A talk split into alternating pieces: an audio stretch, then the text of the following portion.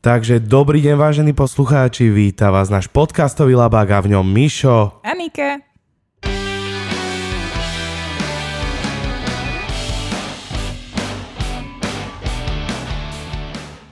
Tak Nika, čo sme si na dnešný podcast pripravili? Koho tu máme hostia? Niečo zaujímavé máme pripravené? Ahoj Miško, no myslím si, že mnohí a predovšetkým, pre, predovšetkým milovníci medu sa budú veľmi tešiť, pretože na našej univerzite máme naozaj veľmi talentovaných ľudí a konkrétne tu máme Laciho, ktorý vyhral súťaž INAPS. Tak pre poslucháčov máme tu pána doktora Ladislava Kouta.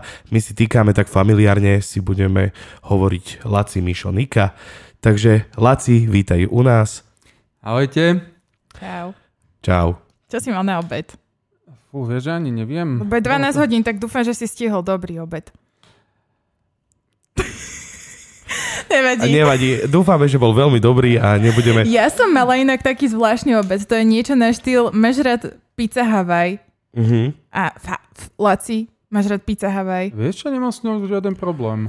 Wow. Dobre, super. Zatiaľ tak sme sa tu stretli traja ľudia, ktorí majú radi pizza Hawaii. povedal wow, by som, dobre, povedal by som, začať. že už sme prelomili tie lady.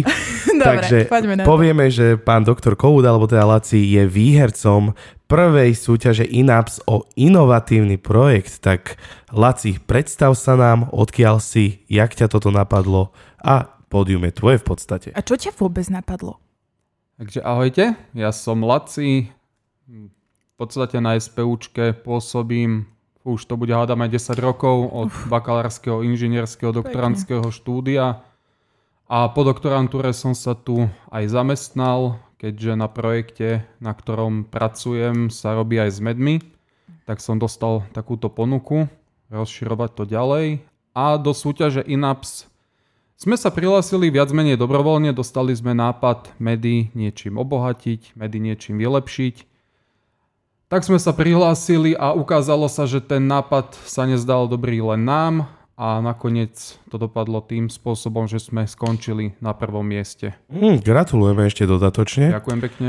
A v, v podstate veľmi zaujímavý nápad, o, táto idea o, obohatiť medy. O, ako, ako si k tomu prišiel, ak to nie je nejaké Prečo? know-how? A Prečo, prečo vôbec ťa napadlo obohatiť medy, keď medy je úplne fantastická, fantastický produkt prírody?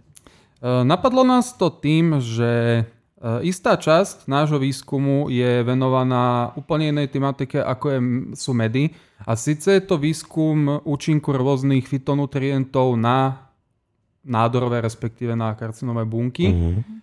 A ukázalo sa, že v tejto oblasti sú veľmi efektívne zrovna látky, ktoré nechutia dobre. A skrz medy nás napadlo, prečo to neskombinovať. Keď máme niečo, čo je zdraviu veľmi prospešné, ale ľudia nie sú ochotní to jesť, pretože to obsahuje látky, ktoré sú buď horké alebo iným spôsobom nechutné, napadlo nás, prečo to nezapracovať do medov. Mhm. Ja by som sa toho chytil, Laci, a ak by si nám mohol povedať nejaký príklad na takúto látku napríklad? Napríklad látka kurkumín. Aha. Čiže s kurkumy my to dávame do ríže, do takého indického Áno. jedla. Čiže wow, čiže dosť zaujímavé. Jasné, no je, lebo je strašne veľa takýchto látok, však aj napríklad pre deti sa robí to, že však sa robia rôzne sirupy, ktoré mm-hmm. sú nejakým štýlom zamaskované, aby tam bola tá účinná látka, ale teda fakt aj s tým medom, no lebo medy, mňa by zaujímalo, že ktorý med a aký konkrétny med ste využili, že či to bol repkový, agatový alebo ktorý, lebo ten med sám o sebe má tiež veľmi dobré, také by som povedala, že benefičné účinky pre telo. Popravde najprv sme začali s tekutými medmi, začali sme s lipovým a agátovým, mm-hmm. akurát tam bol svojím spôsobom problém ten, že látky, ktoré sme pridávali, sedimentovali na povrchu. Keďže bavíme sa o rôznej hustote, fyzika nepustí, tak sa usádzali a preto sme sa rozhodli vybrať repkový med, ktorý sme mm-hmm. spastovali, tým pádom má krémovú konštitúciu a Hej, do ňoho sme látky zapracovali a tie látky síce sedimentujú, ale až po veľmi, veľmi, veľmi dlhej dobe. Jasné. Ja som mala to šťastie vidieť tie medy a vážení, milí poslucháči, sú prenádherné. Oni majú tak krásnu, ja by som povedala, že my sme normálne stáli a pozerali sme na to, či to nie je nejaká, nejaké farbivo v tom. Ako je možné, že tie účinné látky, okrem toho, že majú také fantastické účinky na telo, majú aj takú krásnu farbu? Je to z časti práve tým medom. Dlho sme hľadali repkový med, ktorý by bol čistý a mal vyslovene až pomaly perleťovo bielu farbu, mm-hmm. pretože niektoré medy po kryštalizácii ostávajú do žlta sfarbené, prípadne do hneda. A nám sa podarilo zohnať pomerne čistý repkový med. Môžem sa pochváliť, že to je zrovna od nás, z oh, našej včelnice. K tomu sa ešte vrátime. A e, taktiež prídavky Podarilo sa nám zohnať, respektíve vybaviť si zdroj prídavkov, ktoré sú tak, zachovala sa v nich tak dokonale tá farba, že ten biely med zafarbujú do úplne jasných, sítých farieb, čo popravde sami sme boli prekvapení. Uh-huh. Nečakali sme, že to ostane takto jasne zafarbené, mali ste možnosť to vidieť. Veľmi veľa ľudí sa nás pýta, čo tam pridávame ako farbivá a kľudne s čistým svedomím môžem povedať, že tam nie je pridaný ani len gram nejakého farbiva, uh-huh. či dochucovadla alebo nejakého konzervantu, absolútne nič. Nádhera. My ja si myslím, že po tomto podcaste budeme mať veľmi veľa otázok, kde a či sa dajú kúpiť Plánujete ich niekde dávať do nejakých možno aj obchodných reťazcov? Alebo, alebo už ste rozbehli? Ste? Na akom mieste teraz? Uh, toto je otázka ešte na trošku dlhé lakte, ale už na tom pracujeme, máme založenú kvázi našu značku, ideme pracovať na nejakej tej ochrane nášho mena, našich výrobkov, ale začína sa, podľa ohlasov sa začína ukazovať, že budeme rozbiehať predaj nielen cez e-shop, ale oslovíme aj niektoré predajne Mhm. Krása. Čiže v podstate, lebo viem, že napríklad u nás sa špecializuje hlavne na takýchto uh, výrobcov, uh, myslím, že obchodný reťazec jeme, ale to ma opravte, ak sa mýlim. 100% pravda, áno, že, pozdravujem. Áno, uh, nejaký sponzoring, ak sa bude dať. Srandujeme samozrejme, no ale viem, že oni uh, hlavne dávajú priestor týmto hlavne mladým inovátorom, čiže uh, rozmýšľali ste už aj o takejto možnosti, že by ste oslovili aj takýto reťazec? Určite. Ak sa ukáže, že o výrobky naozaj je záujem, že ľudia majú záujem, respektíve sú ochotní si zlepšovať jedálniček aj týmto spôsobom, určite chceme obsloviť aj nejaké obchody, či už jeme, alebo iné reťazce založené mm-hmm. na zdravej výžive. Lebo ja si dovolím tvrdiť, že vy nemáte konkurenciu, čo sa týka takéhoto obohacovania. Z hodou náhod konkurenciu svojím spôsobom máme, ale úprimne ja to nevnímam ako konkurenciu. S tou konkurenciou to nemyslím zlom, ja to skôr vnímam tak, že nekopeme proti sebe.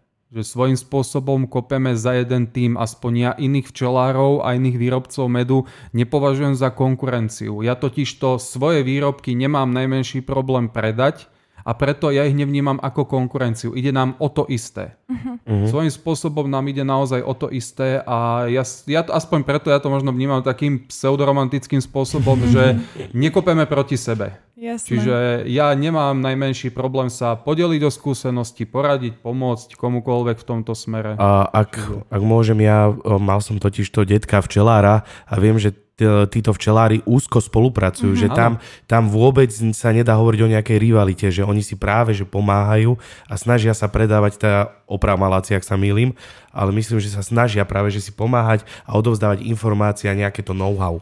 Za mňa sa vôbec nemýliš a možno preto mám aj ja taký pohľad na toto, lebo som bol vychovávaný úplne rovnakým spôsobom.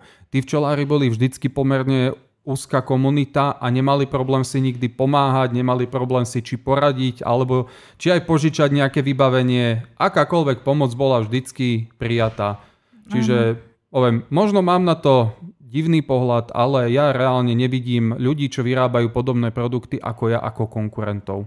To je krásne. Ja si myslím, že je to úplne zdravý a pekný pohľad a strašne sa mi to páči a pevne dúfam, že to aj naďalej bude takto. Ja som mala tú čest stretnúť sa s jedným včelárom, keď som bola na prechádzke na Podhajskej a zrovna tam mal uh, svoje včelstvo a vtedy krásne kvítol agat, tak sme sa zakecali, lebo ja sa zakecam asi s každým. No ale rozprával mi, aké nesmierne to je zložité a ťažké v tejto situácii a že keď bola, keď kvítla repka, takže jemu to, to včelstvo oslablo neskutočne. Máš aj ty nejaký názor, alebo ako vnímaš súčasnú situáciu práve z pohľadu možno aj nejakej kontaminácie a stav včelstva? No, čo sa týka nejakej kontaminácie, tento problém tu bol vždy. Pesticídy sa bohužiaľ používajú. E, celkovo máme plodiny, ktoré sú dosť intenzívne ošetrované, či už sú aplikované pesticídy priamo do osív alebo na plodiny. Mm-hmm. Čiže to riziko je tu vždy. Povedal by som, že možno o niečo málo nižšie ako v iných krajinách, ale je, tento problém je tu vždy. Sice to nie je náš najhlavnejší problém, čo sa týka úhynov včelstiev, mm-hmm. ale problém to jednoznačne je. Dobre, no teraz sa potrebujem spýtať, že čo je tým hlavným problémom? Čo myslíš z tvojej, z tvojej expertízy? Ja za hlavný problém nejakých úhynov včelstiev na Slovensku a nielen ja, na tom sa vedci zhodujú, vidíme problém s ochorením, ktorému hovoríme varváza. Uh-huh. Je to v podstate parazitické ochorenie, zapôsobuje, spôsobuje ho parazit, je to klieštik včely, uh-huh. varroa destruktor a on spôsobuje absolútne najväčšie škody na včelstvách. Aha, no a ja by som sa tuto opýtal, Laci, lebo viem, zase sa vrátim k tomu, že detko bol tiež čelár a on proti tomuto klieštiku mal rôzne liečiva. Začal byť ten klieštik rezistentnejší voči týmto liečivám, alebo to bolo vždy iba preventívne? Skús nás tak uviezť do obrazu, že či sa dá proti tomuto nejak aktívne bojovať. Aktívne sa bojovať dá a aj sa bojuje. Akurát tu sa nebavíme o vyliečení klieštikovosti, ale o utlmení na takej intenzite, aby to včelstva zvládli. Uh-huh. Z, čo sa týka tej rezistencie, problém to je. My na Slovensku sme jedna z krajín, kde sa používajú, v podstate používa sa tvrdá chémia uh-huh. ako spôsob boja proti klieštikovi a voči tomuto sa dvíha veľmi veľký varovný prst práve kvôli vzniku rezistencie. V zahraničí je bežné, že sa používajú organické kyseliny. Uh-huh či už mravčia šťaveľová. Neviem, že u nás sa nepoužívajú, ale používajú sa v menšej miere. Totiž to tam včelár potrebuje mať isté skúsenosti, potrebuje mať školenie, pretože tie kyseliny sú nebezpečné a hlavne vyžaduje to podstatne viacej práce ako liečenie tvrdou chémiou. Tam je tá aplikácia pomerne jednoduchá, pomerne bezpečná pre včelára, ale bohužiaľ Možno by naozaj pomohlo aj keby včelári mali nejaké semináre, ktoré by boli naozaj že verejné pre nich, ale možno aj pre takých tých starších včelárov. Lebo je ich naozaj veľa a ja si myslím aj, že čo sa týka takej tej metodiky práce s včelami, nebudem teraz nikoho urážať ani nič, ale myslím si, že tak ako my sa posúvame dopredu, tak aj vedomosti sa posúvajú a mnohí by mohli mať teda viacej tých informácií. Toto by sa tiež možno mohlo nejakými seminármi riešiť. Áno, to určite. Ono v podstate takéto veci sa aj dejú. Ale mm-hmm. je mhm. pravda, že na Slovensku veľmi veľa včelárov je, poviem to hnusne, ale z takých starších ročníkov a tam býva trošičku problém ich nejakým spôsobom dostať k aktuálnym trendom, naučiť ich nové veci. Sú zvyknutí robiť veci tak, ako ich robili, keď my sme neboli ešte ani na svete a mm Mm. Sú presvedčení o tom, že to je najsprávnejšie, ja to a, chápem. Ale... A ťažko naučiť niečo nové v ale podstate. môžem povedať, že mladí už idú tým ekologickejším spôsobom. Snažia sa. Majú chuť, majú chuť sa učiť skúšať nové veci a hlavne toto nie sú veci, ktoré my ideme teraz testovať. My vieme aplikovať postupy, ktoré sa v zahraničí používajú. Áno, áno. Mhm. A akýkoľvek včelári nás počúvate, veľmi si vás vážime a fandíme áno. vám. A pokračujte v tom, čo robíte, ale ja by som nadviazal, o, Laci, ako si spomínal, že mladí začínajú. Skús povedať, lebo určite teraz, ak nás počúva nejaký študent alebo nejaký mladý nádený včelár, ako si ty začal, lebo viem, že máš aj ty nejaké svoje včelstvo a rodinky, a ako sa k tomu vlastne taký človek dostane. Povedzme, že som laik a chcem začať včeláriť. Čo teraz? No, ja by som začal pre úplného laika nájsť si nejaký dobrý včelársky kurz. A mhm. je ich viacej, robí sa či v Banskej Bystrici, ten môžem odporučiť, dokonca jeden náš kolega, môj bývalý školiteľ tam prednáša a viem, že tie prednášky bývajú veľmi hodnotné. Wow. Aj po praktickej stránke, tam sa podľa mňa včelár naučí všetko od piky a potom už ostáva len nakúpiť vybavenie, včelstva a človek môže začať. Netreba na to nejaké špeciálne zariadenia, dá sa začať aj, poviem to ľudovo, low-costovo. Mm-hmm Nemusí človek hneď začať s 50 rodinami, dá sa začať pomaly od úlika. Uh-huh. A ty vlastne o, začal si so včelami, lebo ako si spomínal tvoj školiteľ bývalý, že tam prednáša, tak začal si kvôli tomu so včelami, alebo už predtým si sa tomu venoval? Ja som tak nejak si nedostal na výber, pretože u nás sa už generácie včelári, aj môj starý otec, aj otec boli včelári, čiže ja som od malička bol zvyknutý na to, že včely boli proste všade. Uh-huh A Jasné. samozrejme, deti sú zvedavé, ja som sa tiež okolo toho motal a Mhm. takto mi to nejak si prischlo. Dávaš si med do kávy, do čaju alebo len na chlebík?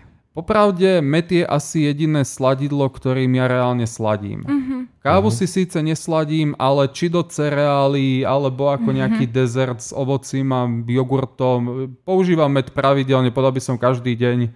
Že reálne jediné sladidlo asi, ktoré ja používam. A nepoznám včelára, ktorý by si sladil kávu cukrom. Mhm. No a ja by som sa ťa tak opýtal, lebo áno, a ja som počul toto, že ľudia si sladia kávu medom a zistil som, že ono to naozaj nie je zlé. Je to tá, možno by som povedal, zdravšia varianta, Nika, ty si tu za výživu. Jaký ale- pohľad si dal na mňa. Vieš čo, akože čo sa týka toho medu, uh, ja budem rozprávať o slovenskom mede, ktorý má naozaj mm-hmm. veľmi dobré štandardy z pohľadu naozaj aj iných krajín, ale v rámci Európskej únie máme nastavené dobré štandardy.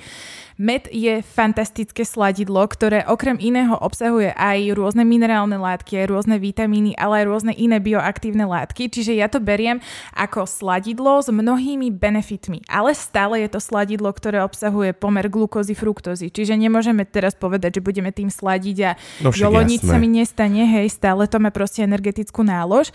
Musíme si dávať pozor, aby sme to nezahriali na viacej ako ja. a Ja mám takú informáciu, že 45-50 stupňov. Laci, oprav ma.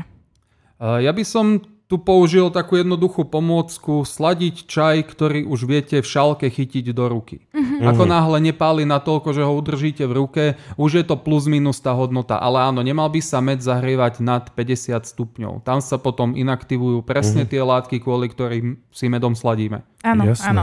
A ja by som ešte dala také skromné odporúčanie, že celkovo, čo sa týka sladenia, mali by sme striedmo, ale ten med si naozaj vychutnajte tak, že neslaďte si to len tak do koláča, do hocičoho, vychutnajte si ten med, pretože naozaj tie včielky to vyrábajú, je to produkt, ktorý prechádza určitými štádiami, hej, takého vyzretia, takže tak, akože oceniť to. Taká rada. Taká rada. No, Laci, ja by som sa ešte opýtal. B- vrátime sa teda k tým tvojim medikom.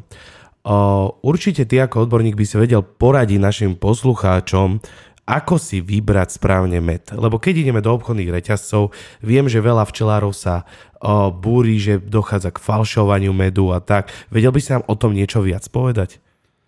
No, niečo môžem, nie som síce odborník v tejto tematike, ale prvú vec by som povedal, keď si chcete kúpiť kvalitný med, tak do toho obchodného reťazca ani nechoďte. Jednoznačne nie do hypermarketov. Keď sa budeme baviť o obchodoch so zdravou výživou, napríklad jeme a podobne, tak to už je trošku iná káva. Tam už sa predávajú mm-hmm. iné medy, ako sa predávajú v obchodných reťazcoch, ale Totižto na medoch si často v obchodoch všimnete na etikete nápis, eh, je, že je to med pochádzajúci z krajín EÚ a mimo EÚ, Mhm. čo je za mňa... Za mňa Že, tak, odkiaľ teda? Azerbajdžan, určite. Odpoveď. Čiže tie medy, hlavne keď vidím, že sa predáva v obchodnom reťazci kilo medu za 4 eurá, tak vám môžem úplne kľudne povedať, že to med nie je, ani ho nemusím otvoriť, pretože to je tak nenormálne nízka cena, že to nemôže, za takú cenu sa nedá med kúpiť ani od včelára. Mhm. Ale ak si chcete kúpiť dobrý med, eh, orientujte sa aj okom, skúste napríklad otočiť pohár, sledujte ako stúpa bublinka vzduchu. Ak len preletí pohárom, tak viete, že to je príliš riedke, že to bude najväčšou pravdepodobnosťou niečo, kde bol buď upravený postup, buď to bolo zahrievané, alebo je to len nejaký cukornatý rostok. Mhm. Po prípade samozrejme môže to byť aj med dochutený niečím. Ďalšia vec je použiť nos, ovoňať. Med falošný poznáte z bežne dostupných e, testov hlavne nosom. Ovoňať, či vonia pekne. Pokiaľ je to čistý med, tak vonia po rastlinách, z ktorých bol vyrobený. A pokiaľ je to len nejaký cukornatý rostok, budete to cítiť. Mhm. Kryštalizovanie. Otázka. Je to ok, alebo to není ok? Je to absolútne ok. Je to prirodzená vlastnosť medu. Veľa ľudí si myslí, že je to chyba, že je to nejaký defekt. Práve naopak. Pokiaľ vám med nezačne kryštalizovať, tak vy ani po dlhej dobe, tak s ním niečo nie je v poriadku. Jasné. Sú druhy medu, ktoré kvázi nekryštalizujú, napríklad agátový, ten vydržíte kuty aj roky. Mhm. Ale pokiaľ vám niekto predá repkový med a vy ho budete mať ešte o rok tekutý, tak s ním niečo nie je No. v poriadku. Tak a teraz máme pre vás, milí poslucháči, postup, ako kryšta- skryštalizovaný med dokážeme roztopiť. Teda ja vám zatiaľ dám, potom sa Laci vyjadrí, čiže nezahrievame ho priamo. Určite ho prosím vás nedávajte do mikrovlnky ani do ničoho takéhoto, ale skôr si myslím, že takým štýlom, že zahrejete si hrniec s vodou a dáte ho v podstate do vodného kúpela ale zase nie na teplotu vysokú, možno tiež nejakých, že 50-60 stupňov bude stačiť, že horúca voda do toho dať o, teda to sklo a takýmto štýlom to roztopiť. Čo myslíš, Laci? Áno, s tou mikrovlnkou absolútne súhlasím. Nie, prosím vás ľudia, toto nerobte. To ste si kúpili v podstate kvalitný med na to, aby ste ho zničili, v tej mikrovlnke nie. Ale s tým zahrievaním áno, jednoznačne, nie šokovo, nie do vriacej vody, pomaly, po prípade, pokiaľ má niekto či už dajme tomu vzdušnú rúru, kde si vie nastaviť teplotu na nejakých 45 stupňov. Prečo nie? Trvá to dlhšie, mm. ale dá sa to aj takto jednoznačne pomalým zahrievaním a pokiaľ niekto nepotrebuje vyslovene tú tekutosť toho medu, ani, kľudne by som povedal, ani ho ne, ne, nedekryštalizujte. Veď v podstate do čajíka sa nám dá dať aj taký kryštalizov. Jedine keby si niekto na vianočné oplátočky chcel dať, tak vtedy. Áno. A to tak chrumka dobre. Áno, no, presne. S tým cesnakom. Paradička. No. Ale kryštalizácie sa určite nebojte. Ak vám med kryštalizoval, je to dobré. Dobre. Nie no, tak máme aj takúto radu, no ale ešte od teba by som, Laci, už neboj sa, už ťa nebudeme trápiť dlho, ale ešte chvíľku. Otázka pre teba. Vieš dať nejakú radu mladým ľuďom, ktorí chcú začať svoj biznis, ako majú postúpať, alebo nejaké také, jak tomu povedať, otcovskú radu? Pep talk. Uh, moja prvá rada by bola, nebojte sa toho. Vždycky to zo začiatku vyzerá podstatne ťažšie, nebudete vedieť začať, ale ak sa na to človek fakt posadí a začne sa tomu venovať, tak to pomaly ide. A jednoznačne odporúčam využiť programy, ako bol napríklad pre mňa Inaps. Sú to, je ich, je ich viacero, je, robíme ich povedzme aj cez EIT, a sú to programy zamerané presne na začínajúcich podnikateľov. Dozviete sa tam rady od skúsených podnikateľov, dozviete sa rady od ľudí, ktorí sa živia tým, že radia ľuďom, ako začať podnikať. A hlavne je tam možnosť vyhrať rôzne štartovacie balíčky, či už v podobe konzultačných hodín alebo finančnej podpory. Jednoznačne odporúčam využívať takéto programy. Je to veľmi veľká pomoc. Hej, super. Perfektné. Ďakujeme veľmi, veľmi, veľmi pekne. Toto je jedna z takých mojich srdcových tém. Veľmi si to vážim, že aj takto sme našim poslucháčom poskytli niektoré rady. Ja inak, uh, vážení poslucháči, ja vám musím potom pridať, či už na sociálne siete, Laciho fotky týchto rôznych e, medov s prídanou hodnotou, pretože sú naozaj tak krásnej farby. Ak teda Laci dáš mi GDPR, môžem ich zverejniť. Kľudne. Samozrejme, vždycky budeme si pýtať, podpíšeš nám hoci čo, to, to je jasné ale myslím, Nika, že už by mal pomaly aj náš Instagram a webová stránka fungovať. Áno, mala by. Áno, áno, budeme na tom pracovať. Áno, jak sa a urči, hovorí. určite sa to dozviete včas. Jednoznačne. Dobre, Laci, dávame každému hostovi priestor na slovo na záver. Niečo, také tvoje memento mori, čo by si tu chcel nechať, tak nech sa páči, máš priestor. Ja veľmi ďakujem za pozvanie, som rád, že som sa mohol zúčastniť a Odkaz pre ľudí mám asi len taký, pokiaľ vás niečo viacej zaujíma, alebo by ste chceli vedieť niečo viac, prípadne ak by niekto považoval moje rady za hodnotné, kľudne ma kontaktujte. Môj mail je na školskej stránke dostupný, kedykoľvek som ochotný poradiť, pomôcť, čokoľvek. Wow, to bolo Krásne. úžasné. Ja sa normálne raz asi dojmem, lebo vždycky, keď tu máme hostia, tak vždycky takto krásne to ukončí. Dobre, tak za mňa ja by som Laci teda pán doktor Kohút, keď už ukončujeme, chcel veľmi pekne poďakovať, že si si našiel čas v tvojom nabitom rozvrhu a podelil sa s nami o svoje skúsenosti a vedomosti z tejto branže a ešte raz gratulujeme teda aj k výhre v tom Inapse. A za mňa taktiež, vážení poslucháči, ďakujem vám veľmi pekne, že ste nás počúvali, takže Nika, ešte aj ty sa môžeš. Srdečne vám všetkým ďakujem a želám vám prekrásne dni. Takže lúči sa s vami Mišo. Anika.